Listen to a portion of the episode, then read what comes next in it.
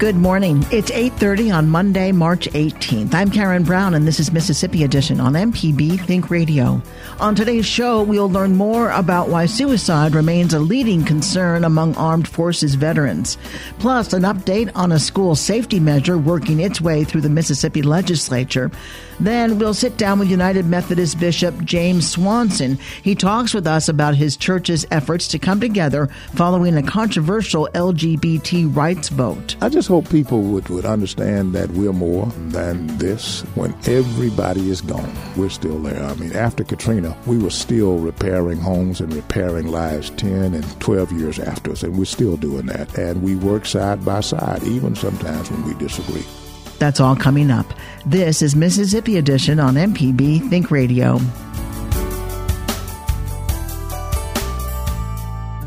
On average, about 20 current or former service members die by suicide each day, according to a recent report from the U.S. Department of Veterans Affairs. It's a statistic that is all too real to Kim Spillers of Terry. She met her husband William when they were both in the military. The couple was married for almost nine years before William died by suicide in 2007. Kim Spillers shares her story with MPB's Jasmine Ellis. He was a father and he was my husband, a son, and a good friend. He was a fun, full of life. He never met a stranger.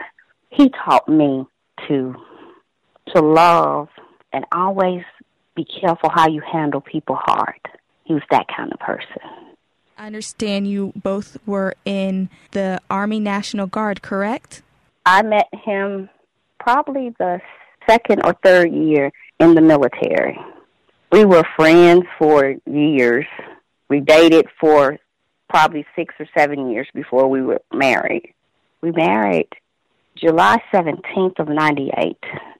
I lost him February 17th of 2007.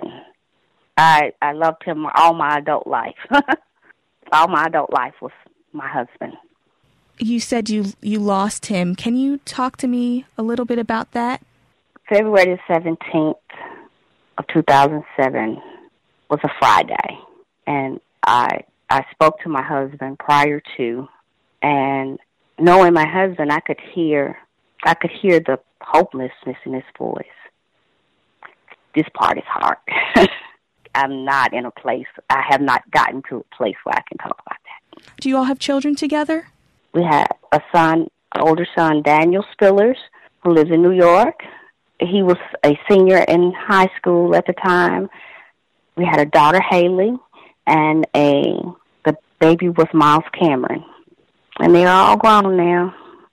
What are you all doing to keep your husband's memory alive? Well, in our family, the talk of suicide or owning the fact that you lost someone to suicide is pretty taboo you don't talk about it. I've taken a different approach with my kids. Initially, I did not tell my kids what had happened because they were so young. But as they grew, I gave them more and more of the truth of the story.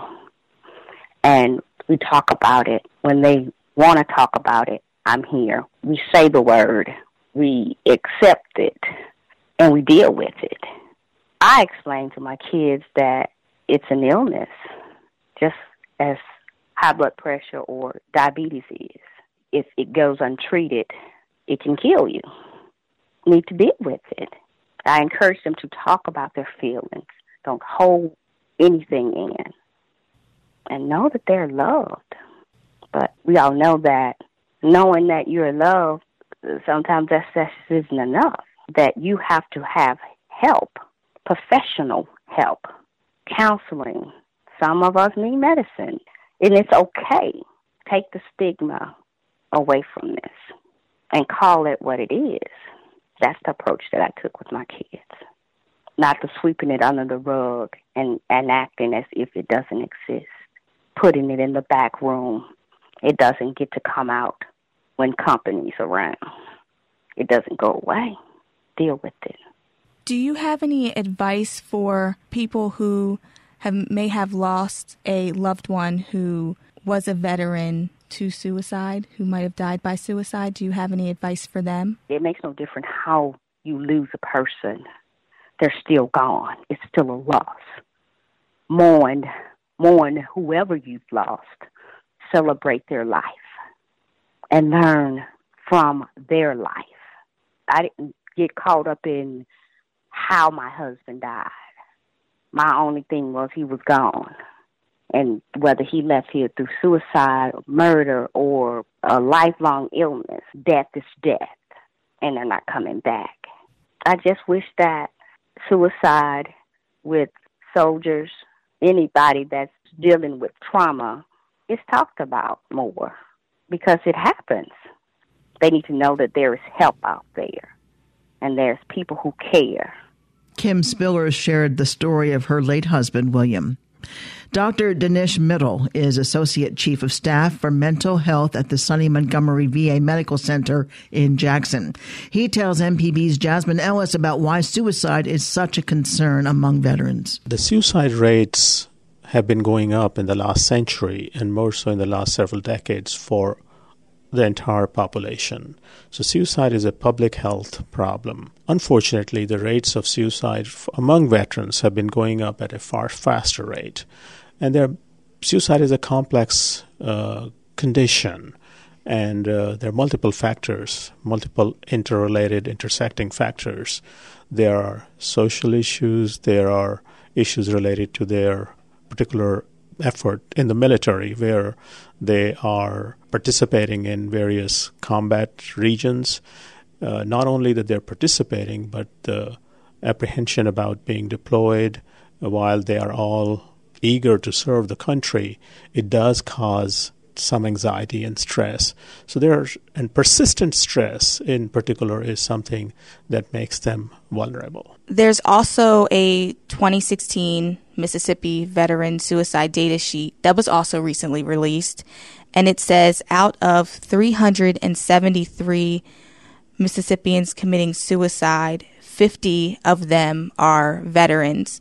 What are you seeing regarding Mississippi veterans and and their mental health? I think uh, what we do is to reach out to the veterans in general to make sure that they know the resources that are available at the VA hospital and the community based outpatient clinics, which are VA clinics in rural areas, so that any veteran who is having symptoms that are potentially leading to suicide that they can access the resources that are available. So outreach is important. For those veterans who come to the VA we have a process to screen them. We have screenings available in primary care settings as well as in mental health clinics. And routinely we also ask about suicide if they're having patients is having thoughts of suicide. If we find presence of psychiatric conditions such as depression, uh, substance use disorders, post traumatic stress disorder. Well, then we have a whole range of uh, interventions, such as first developing the safety plan so that veteran has resources if they feel overwhelmed. So treating the veteran as a whole is the approach that we are focusing on at this facility. One veteran taking their own lives is one too many, is the principle that we operate by. Another thing that guides us in assessing the risk of suicide is the demographics, uh, their, for example, age. Older veterans with 55 years of age or older are at much higher risk. Caucasian males are at a higher risk than other racial groups. What are some of the challenges that veterans face that might lead them to commit suicide? So there are multiple factors, and s- such as there can be social factors, psychological factors. Social factors could be some losses, uh, issues with their relationships, issues associated with employment. Psychological factors could be engaging in behaviors such as substance abuse, which increases the risk of impulsive suicidal behaviors, presence of depressive symptoms, and other psychiatric disorders. You mentioned veterans can reach out to their support systems, their loved ones, their family. their their friends to help them through this process. What advice can you give to loved ones who may see that their loved one who's a veteran might be going through some mental health challenges? What advice can you give them to support them? I think the most important thing is to not ignore it, not challenge it, but to validate it. If somebody is reporting some issues, it is not a good idea to say you're going to get better in time. Instead, a response like, I can only imagine what you might be feeling, and then connecting them with the resources would be better. Oftentimes, people mistake depression as laziness and weakness. It's not. It is a real biological condition with very strong and robust treatment available. Dr. Dinesh Middle is a psychiatrist and associate chief of staff for mental health at the GV Sonny Montgomery VA Medical Center. Dr. Middle, thanks so much for speaking with us. Thank you very much. My pleasure. The VA says veterans needing help can call the Veterans Crisis Line, 1 800 273 8255. That's 1 800 273 TALK. Press 1 to get help.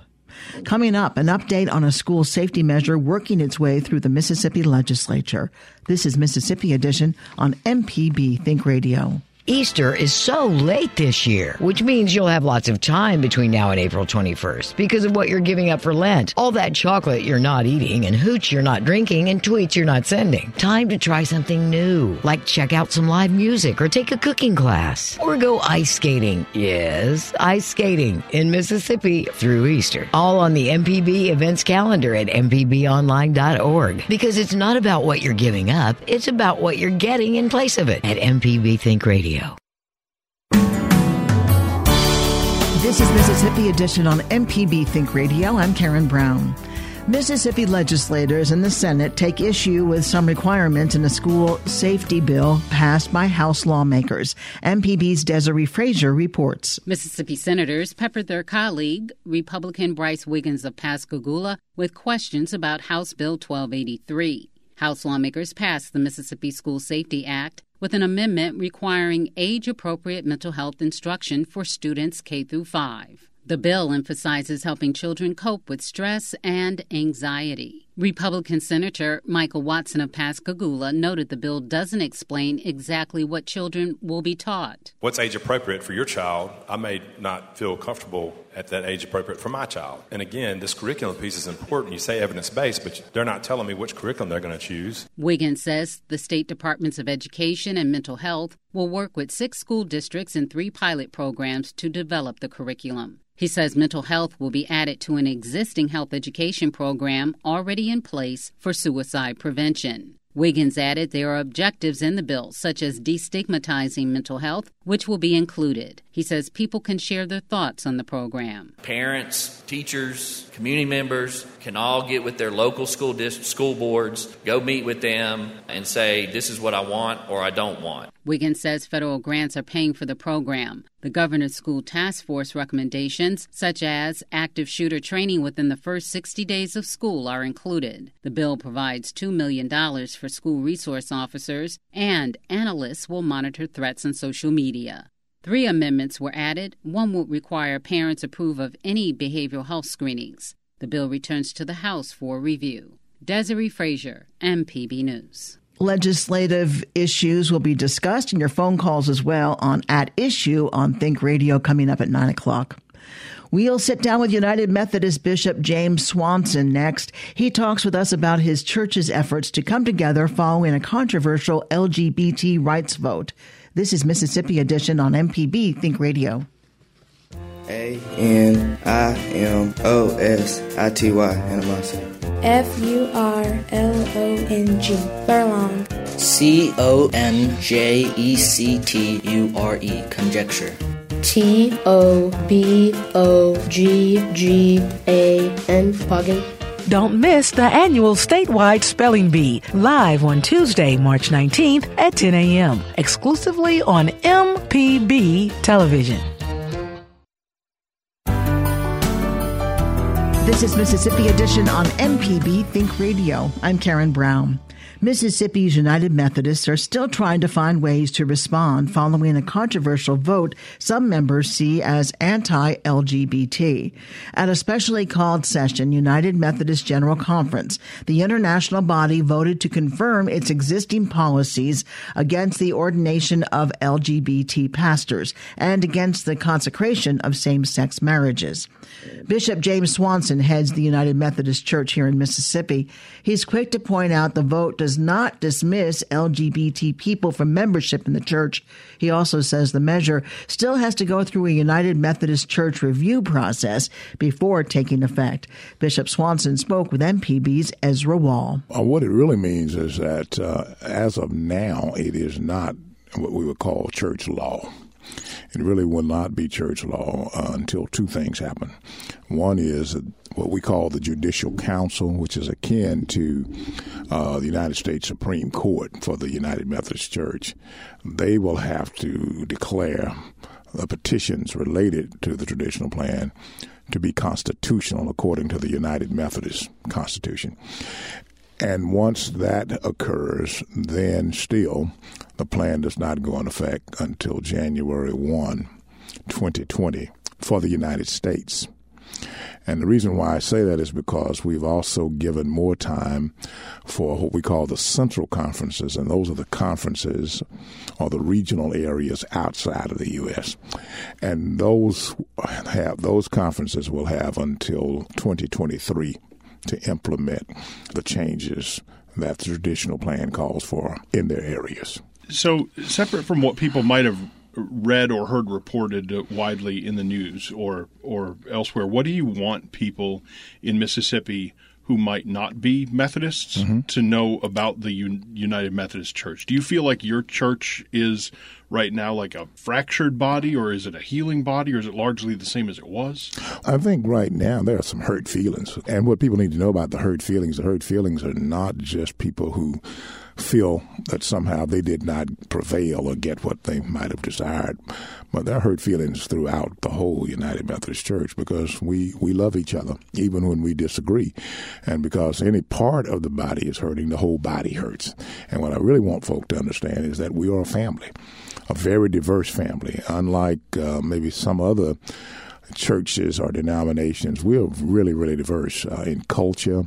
We're diverse in geographic location in that we're not just here in the United States, but we are also located in uh, various countries and nations in Africa, uh, various countries and nations in Europe and in the Philippines. And so, and even within that, you still have all kinds of cultural diversity. And as a result of that, we're trying to learn how to live together as one family. It's interesting, this whole issue uh, surrounding the rights of uh, LGBTQ people in any church body because a lot of church doctrines have to do with behavior. And and this mm particular one a lot of, of a lot of people see it as having more to do with identity than mm with than with behavior.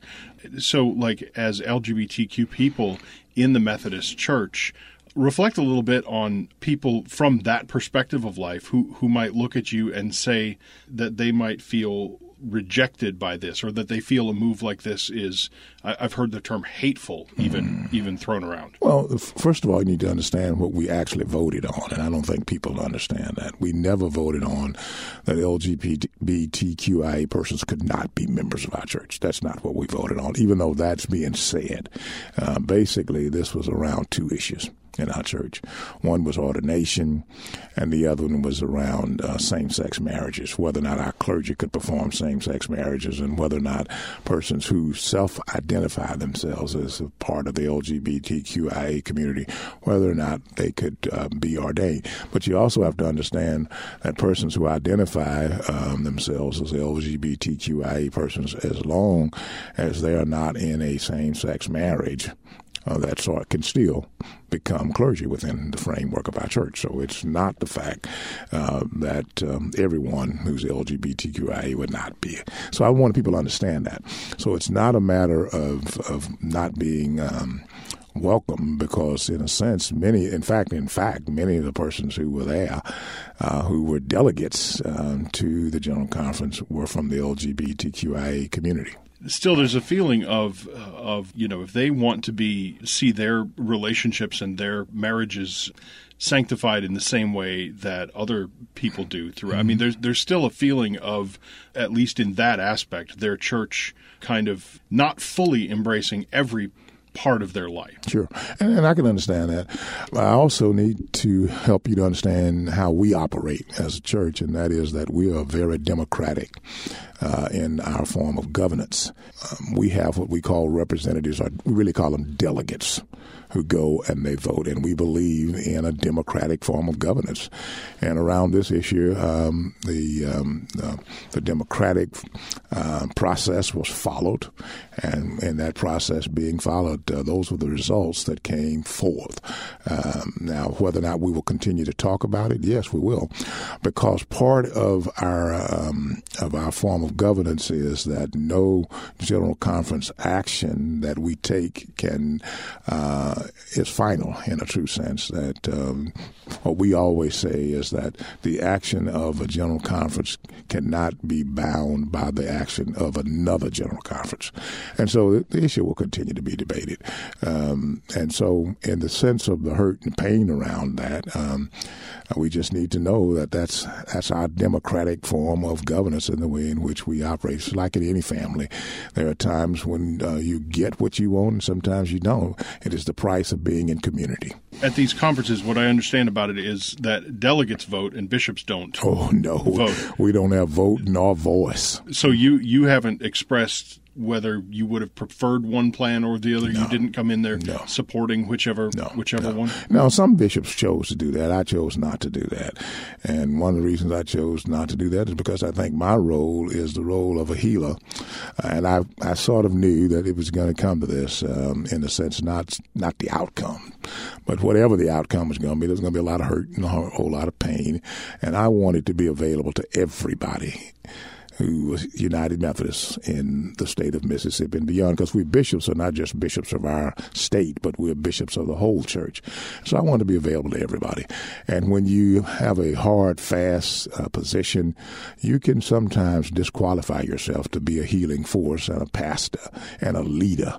Uh, and I wanted to be available to everybody for people to trust me, to be able to talk to me in the midst of this. And so that's the choice I made speaking of that pastoral role and that leadership role and bringing people together and hearing from various kinds of people. What are you doing now to reach out to your church here in Mississippi? Well, I'm glad you asked that. Currently, I'm in the midst of uh, 11 stops that I'm making. I've made four of those stops, uh, and we have what we call 11 districts in in Mississippi. And so I'm going to those 11 locations, 11 locations that we've identified across the state, uh, to explain first of all what many of our people want to know is actual facts. What really happened? Happen because people are doing what happens even in the political world, and that is everybody's spinning it one way or the other.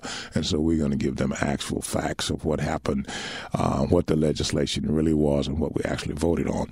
Uh, and then secondly, we, we're going to do the second piece, which is to receive information from them as to how can we be helpful to you uh, locally in your context to help you through your healing process and how you can continue to be the church. If somebody wants to attend one of these uh, sessions and, and is interested in uh, in giving you their input and, and, receiving the information that you have, where can they find? Oh, they can that find that on our website uh, for the Mississippi Conference at uh, www.mississippi-umc.org. So it's mississippi-umc.org. Right. I, I just hope people would, would, would understand that we're more than this. You take, for instance, I mean, uh, Mississippi is a state that experiences so many disasters, and we are very much in the forefront of disaster relief. In fact, when everybody is gone, we're still there. I mean, after Katrina, we were still repairing homes and repairing lives 10 and 12 years after us, and we're still doing that. And we work side by side, even sometimes when we disagree. So I hope people will see that we're more than just uh, our fussing about um, this particular issue. All right, Bishop James Swanson is uh, is uh, the bishop over the Mississippi Conference of the United Methodist Church. Bishop Swanson, thank you so much. Thank you so much. Join us tomorrow at 8:30 for the next Mississippi edition only on MPB Think Radio.